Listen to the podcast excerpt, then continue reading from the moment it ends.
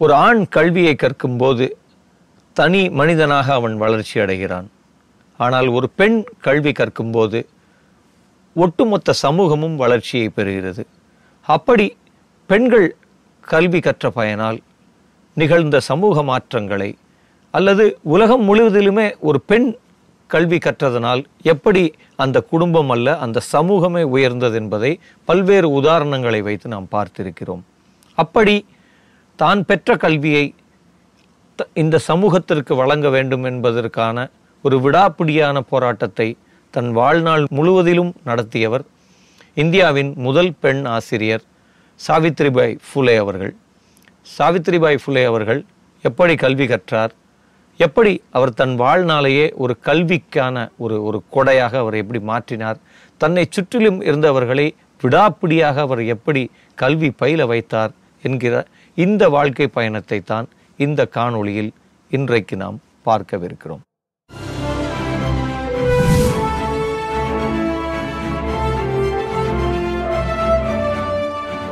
கற்பதற்கு ஓர் பொன்னான வாய்ப்பு கிடைத்திருக்கிறது. எனவே கற்றுக்கொள். சாதியின் தொடர் சங்கிலி அறு பார்ப்பனிய வேதங்களை தூக்கி எறி என்று கல்வி மறுக்கப்பட்ட சமூகங்களின் விழிகளுக்குள் ஒளிபாய்ச்சிய ஒப்பற்ற தலைவர். கல்வி மட்டும்தான் அடிமை வாழ்விலிருந்து நம்மை மீட்டெடுக்கும் ஒரே ஆயுதம் என்று எளிய மனிதர்களுக்கு அறிவின் வாசலை அறிமுகம் செய்து வைத்த ஆற்றல்மிகு ஆசிரியர் சாவித்ரிபாய் பூலே. சாவித்ரிபாய் பூலே ஆயிரத்தி எண்ணூற்றி முப்பத்தி ஓராம் ஆண்டு ஜனவரி மூன்றாம் நாள் மகாராஷ்டிரா மாநிலம் சத்தாரா மாவட்டத்தில் உள்ள நைகோன் என்னும் சிறிய கிராமத்தில் பிறந்தார். மாலி என்னும் பின்தங்கிய வகுப்பில் பிறந்த சாவித்ரிபாய் தன் ஒன்பது வயதில் பதிமூன்று வயதுடைய ஜோதிராவ் புலே என்பவருக்கு திருமணம் செய்து வைக்கப்பட்டார். அந்த காலத்தில் பெண்கள் கல்வி கற்பது என்பது மிக சவாலான ஒன்றாக இருந்து வந்ததால் சாவித்ரிபாயும் ஒன்பது வயது வரை கல்வி கற்காதவராகவே இருந்து வந்தார். ஆனால் அவரின் கணவர் ஜோதிராவ் புலே நன்கு கல்வி கற்றவர் என்பதால் சாவித்திரிபாய் தன் ஆரம்ப கல்வியை தன் கணவரிடமிருந்தே கற்றுக்கொண்டார். ஜோதிராவ் புலேவிடம் சாவித்திரிபாய் மற்றும் அவரின் இன்னொரு சகோதரி என இருவரும் ஆரம்ப கல்வியை கற்றுக்கொண்ட பின்னர் ஜோதிராவ் புலேவின் வழிகாட்டலின்படி ஆசிரியர் பயிற்சி படிப்பையும் கற்றுத் தேர்கிறார்கள். ஆசிரியர் பயிற்சி பெற்ற சாவித்திரிபாய் தன்னைப் போலவே மற்ற பெண்களும் கல்வி கற்க வேண்டும் என்று விரும்புகிறார். ஆனால் பெண்கள் வீட்டை விட்டு வெளியே வருவதும் கல்வி கற்பதும் பெரும் பாவம் என்று கருதப்பட்ட அந்த காலத்தில் அது அவ்வளவு எளிதாக நடந்துவிடவில்லை.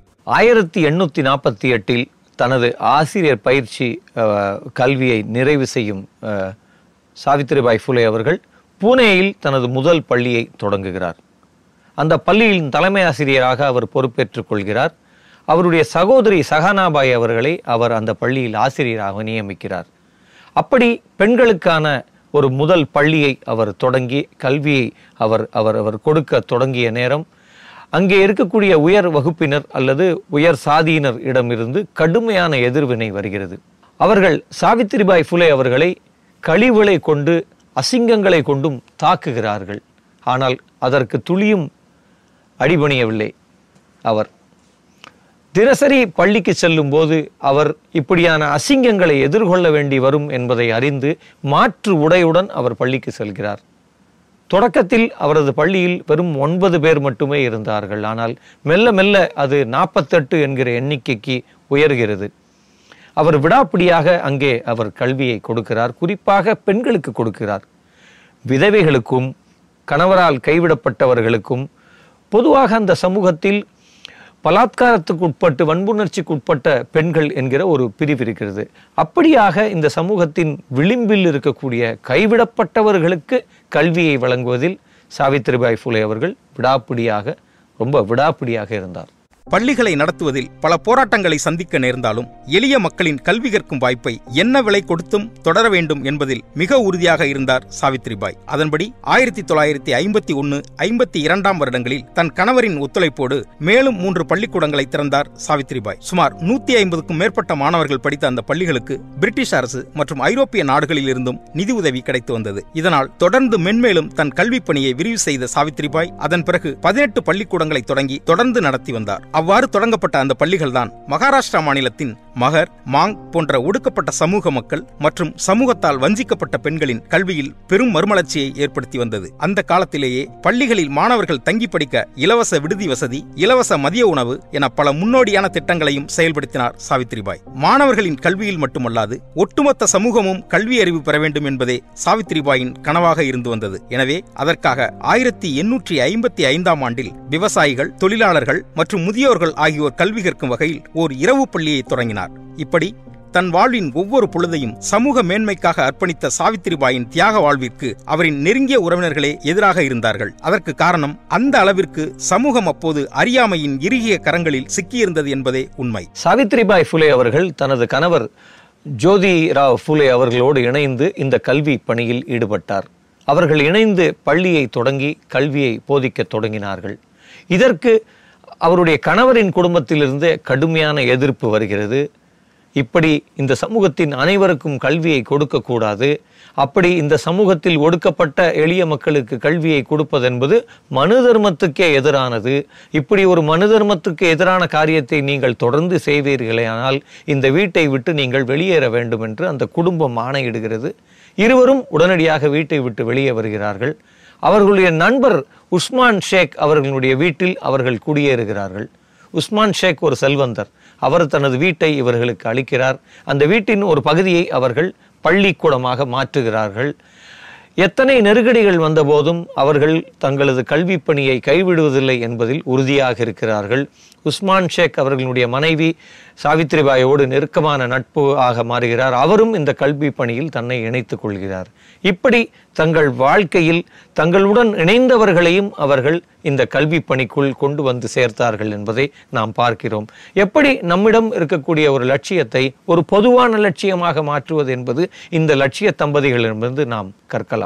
சாவித்திரிபாய் கல்வி பணியில் ஈடுபட்டுக் கொண்டே தன் கணவர் ஜோதிராவ் பூலேயுடன் இணைந்து பல்வேறு சமூக பணிகளையும் செய்து வந்தார். ஆயிரத்தி தொள்ளாயிரத்தி ஐம்பதாம் ஆண்டுகளில் பெண்களின் சமூக உரிமைகள் முற்றிலும் மறுக்கப்பட்ட ஒன்றாகவும் அதனால் அவர்கள் தங்களின் உறவுகளாலும் சமூகத்தாலும் பல்வேறு இன்னல்களையும் சந்திக்க வேண்டியிருந்தது. இதனால் பெண்களின் வாழ்வில் மாற்றத்தை கொண்டு வர வேண்டும் என்பதை சாவித்திரிபாய் தன் இலக்காக கொண்டு செயலாற்றி வந்தார். அதற்காக பல்வேறு அமைப்புகளையும் ஏற்படுத்தினார். அந்த வகையில் இளம் வயது திருமணங்களை தடுக்கவும் இளம் கைம்பெண்களுக்கு பாதுகாப்பு வழங்கி அவர்களின் வாழ்வை மீட்டெடுக்கவும் பாதிக்கப்பட்ட பெண்களுக்கு விழிப்புணர்வு ஏற்படுத்தவும் ஆயிரத்தி எண்ணூத்தி ஐம்பத்தி இரண்டாம் ஆண்டு மகிழ சேவா மண்டல் என்ற அமைப்பை துவங்கினார். அதேபோல் ஆயிரத்தி எண்ணூற்றி எழுபத்தி மூன்றாம் ஆண்டு சத்திய ஜோதக் சமாஜ் என்ற மறுமலர்ச்சி இயக்கத்தை தோற்றுவித்து புரோகிதம் மறுத்த புரட்சிகர திருமணங்களை நடத்தி வைத்தார். அப்படி திருமணம் செய்து கொண்ட மணமக்களை குழந்தைகளை கட்டாயம் படிக்க வைப்போம் என்று உறுதிமொழி ஏற்க வைத்தார். இப்படி கல்வி சமூகம் என்னும் இரண்டு தளங்களிலும் மிக அர்ப்பணிப்போடு செயல்பட்டு வந்தார் சாவித்ரிபாய் புலே. அந்த காலத்தில் இளம் விதவைகள் என்கிற ஒரு ஒரு ஒரு பெரிய வகுப்பே இருந்தது. நிறைய குழந்தை விவாகங்கள் நடப்பதால் இளம் விதவைகள் நிறைய இந்த சமூகத்தில் இருந்தார்கள். அப்படி இந்த இளம் விதவைகள் எல்லாம் ஏதோ ஒரு வகையில் மிரட்டி அவர்களை தங்கள் பாலியல் இச்சைக்கு பயன்படுத்துவது இங்கே இருக்கக்கூடிய உயர் சாதி ஆண்களின் அல்லது ஆதிக்க சாதி ஆண்களின் ஒரு தொடர் நடவடிக்கையாக இருந்தது. இப்படியாக வன்புணர்வுக்கு ஆளாகக்கூடிய இந்த பெண்கள் அனைவரும் கர்ப்பமாகி அவர்களுக்கு பிறக்கக்கூடிய குழந்தைகளையெல்லாம் கொல்லும் வழக்கம் என்பது மிகச் சாதாரணமாக மகாராஷ்டிராவில் இருந்தது. அப்படி இந்த இந்த இப் அப்படி பிறக்கும் குழந்தையை கொள்கிற ஒரு தாய் வந்து அந்தமான் சிறையில் அடைக்கப்படுகிறார். இந்த சம்பவங்களை கேள்விப்பட்ட அஹ், சாவித்திரிபாய் ஃபுலே அவர்கள் பெரும் கலவரம் அடைகிறார். அவர் உடனடியாக ஆயிரத்தி எண்ணூற்றி நாற்பத்தி ஒம்போதில் பாலதிய பிரதிபன் தக்ரஹா என்கிற இந்த குழந்தைகளை வளர்ப்பதற்கான ஒரு திட்டத்தை தொடங்குகிறார். இந்தியாவில் பின்னாட்களில் தொடங்கப்பட்ட அல்லது தமிழகத்திலும் தொடங்கப்பட்ட இந்த தொட்டில் திட்டத்தினுடைய முன்னோடியான முன்னோடி திட்டமாக அல்லது அல்லது வழிகாட்டி திட்டமாக சாவித்திரிபாய் ஃபுலே அவர்கள் தொடங்கிய இந்த திட்டம்தான் திகழ்கிறது என்பதை நாம் ஒப்பிட்டு பார்க்கும்போது அறிந்து கொள்கிறோம். கைம்பெண்களுக்காகவும் கைவிடப்பட்ட பெண்களுக்காகவும் ஆயிரத்தி எண்ணூற்றி அறுபத்தி மூணில் ஒரு ஆதரவற்றோர் இல்லத்தை சாவித்திரிபாய் பூலே அவர்கள் நிறுவுகிறார்கள். அதே நேரத்தில் இந்த விதவைகளுக்கு மொட்டையடிக்கக்கூடிய ஒரு வழக்கம் என்பது அந்த சமூகத்தில் இருக்கிறது. அவர் அதை பெரும் முயற்சிகள் எடுத்து பெரும் பிரச்சாரம் செய்து மாற்றுகிறார். அதே நேரத்தில் அவர் முடி திருத்தும் தொழிலாளர்களையும் அழைத்து அவர்களுக்கும் இந்த விழிப்புணர்வை ஊட்டி இந்த வழக்கத்திற்கு ஒரு முடிவை கட்டுகிறார்.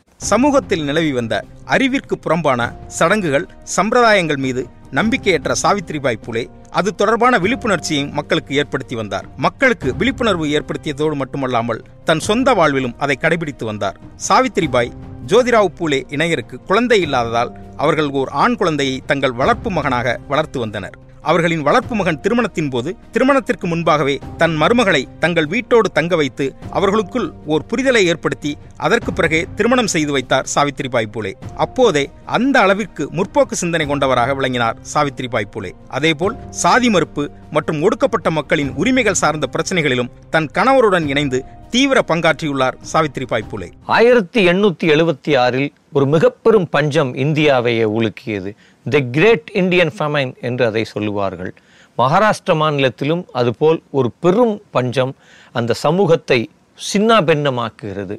இதை பார்த்த இந்த ஜோதிராவ் ஃபுலே சாவித்ரி தம்பதியினர் அதற்கு எதிர்வினை புரிய ஏறக்குறைய ஐம்பத்தி ரெண்டு இடங்களிலே மகாராஷ்டிராவிலே அவர்கள் உணவுடன் கூடிய தங்கும் இடங்களை அமைக்கிறார்கள். ஆயிரக்கணக்கானவர்களுக்கு அந்த நேரம் அவர்கள் பசியை போக்குகிறார்கள் அவர்களுக்கு தங்கும் இடத்தை வழங்குகிறார்கள். இது ஒரு மகத்தான அந்த காலகட்டத்தின் சேவையாக இன்று வரை கருதப்படுகிறது. அதேபோல் பொது கிணறுகளில் தண்ணீர் எடுப்பதற்கு தலித் மக்களுக்கு அனுமதி இல்லை என்கிற ஒரு விஷயத்தையும் அவர் தனது சொந்த கிராமத்தில் சந்திக்கிறார். அதற்கு எதிர்வினையாக சாவித்ரி அவர்கள் தன்னுடைய இடத்தில் ஒரு கிணறை வெற்றி அந்த ஊரின் உடைய ஒடுக்கப்பட்ட மக்கள் அனைவரையும் அந்த கிணற்றில் நீங்கள் என் நம் இடத்திலே நீங்கள் நீரை எடுத்துக்கொள்ளலாம் அந்த பொது கிணற்றுக்கு செல்ல வேண்டாம் என்றும் அவர் சொன்னது ஒரு மிக முக்கியமான விஷயமாக பார்க்கப்படுகிறது. சாவித்திரிபாய் பூலே ஒரு சமூக செயல்பாட்டாளராக மட்டுமல்லாமல் ஒரு மிகச்சிறந்த முற்போக்கு கவிஞராகவும் தன்னை வெளிப்படுத்திக் கொண்டுள்ளார். இவரின் பெரும்பாலான படைப்புகள் சனாதன எதிர்ப்பையும் சமத்துவத்தையும் தாங்கிய படைப்புகளாகவே இருந்திருக்கின்றன. மேலும் கல்வியின் அவசியம் குறித்தும் மனிதநேயம் சமூக நலன் சகோதரத்துவம் இயற்கை என எல்லா தளங்களிலும் இவரின் படைப்புகள் பேசியிருக்கிறது. உலகின் பல்வேறு மொழிகளில் மொழிபெயர்க்கப்பட்ட பெருமையும் சாவித்திரிபாய் பூலேவின் படைப்புகளுக்கு உண்டு. சாவித்திரிபாய் பூலே தன் கணவர் ஜோதிராவ் பூலேவிற்கு எழுதிய கடிதங்கள் மிக முக்கியத்துவம் வாய்ந்த ஒன்றாக இலக்கிய உலகால் இப்போது வரை பாதுகாக்கப்பட்டு வரப்படுகிறது. அப்படி அவர் எழுதிய கடிதங்களில் தங்களின் சமூக பணிகளுக்கு ஏற்படும் இடையூறுகளையும் அச்சுறுத்தல்களையும் தன் கணவருக்கு தெரிவிக்கும் அவர் எதன் பொருட்டும் நம்முடைய இந்த சமூக பணிகள் நின்றுவிடக்கூடாது என்பதை வலியுறுத்தி இருப்பதன் மூலம் சமூகத்தின் மீதான சாவித்திரிபாய் பூலே அவர்களின் துடிப்புமிக்க அக்கறையை நம்மால் உணர முடியும். தன் வாழ்வு முழுவதையும் சமூக பணிகளுக்கு அர்ப்பணித்துக் கொண்ட சாவித்ரிபாய் பூலேவை மரணம் கூட சமூக சேவையின் வடிவிலேயே வந்து வாரி அணைத்துக் கொண்டது. ஆயிரத்தி எண்ணூற்றி தொண்ணூத்தி ஆறாம் ஆண்டு இந்தியாவின் பெரும்பாலான பகுதிகளில் பரவிய புபோனிக் பிளேக் என்னும் பெருந்தொற்று மகாராஷ்டிராவிலும் மிகப்பெரிய பாதிப்பை ஏற்படுத்தியிருந்தது. தொற்று நோயால் பாதிக்கப்பட்ட விளிம்பு நிலை மக்கள் சரியான மருத்துவ வசதியின்றி மிக பெரும் உயிரிழப்புகளை சந்தித்துக் கொண்டிருந்தனர். பாதிப்பிற்குள்ளான அந்த எளிய மக்களை காக்க போராடிய சாவித்திரிபாய் புலே தானும் அந்த பெருந்தொற்றால் பாதிக்கப்பட்டார். பெருந்தொற்றால் பாதிக்கப்பட்ட சாவித்திரிபாய் புலே மிகவும் உடல்நலம் பாதிக்கப்பட்டு ஆயிரத்தி எண்ணூற்றி தொண்ணூத்தி ஏழாம் ஆண்டு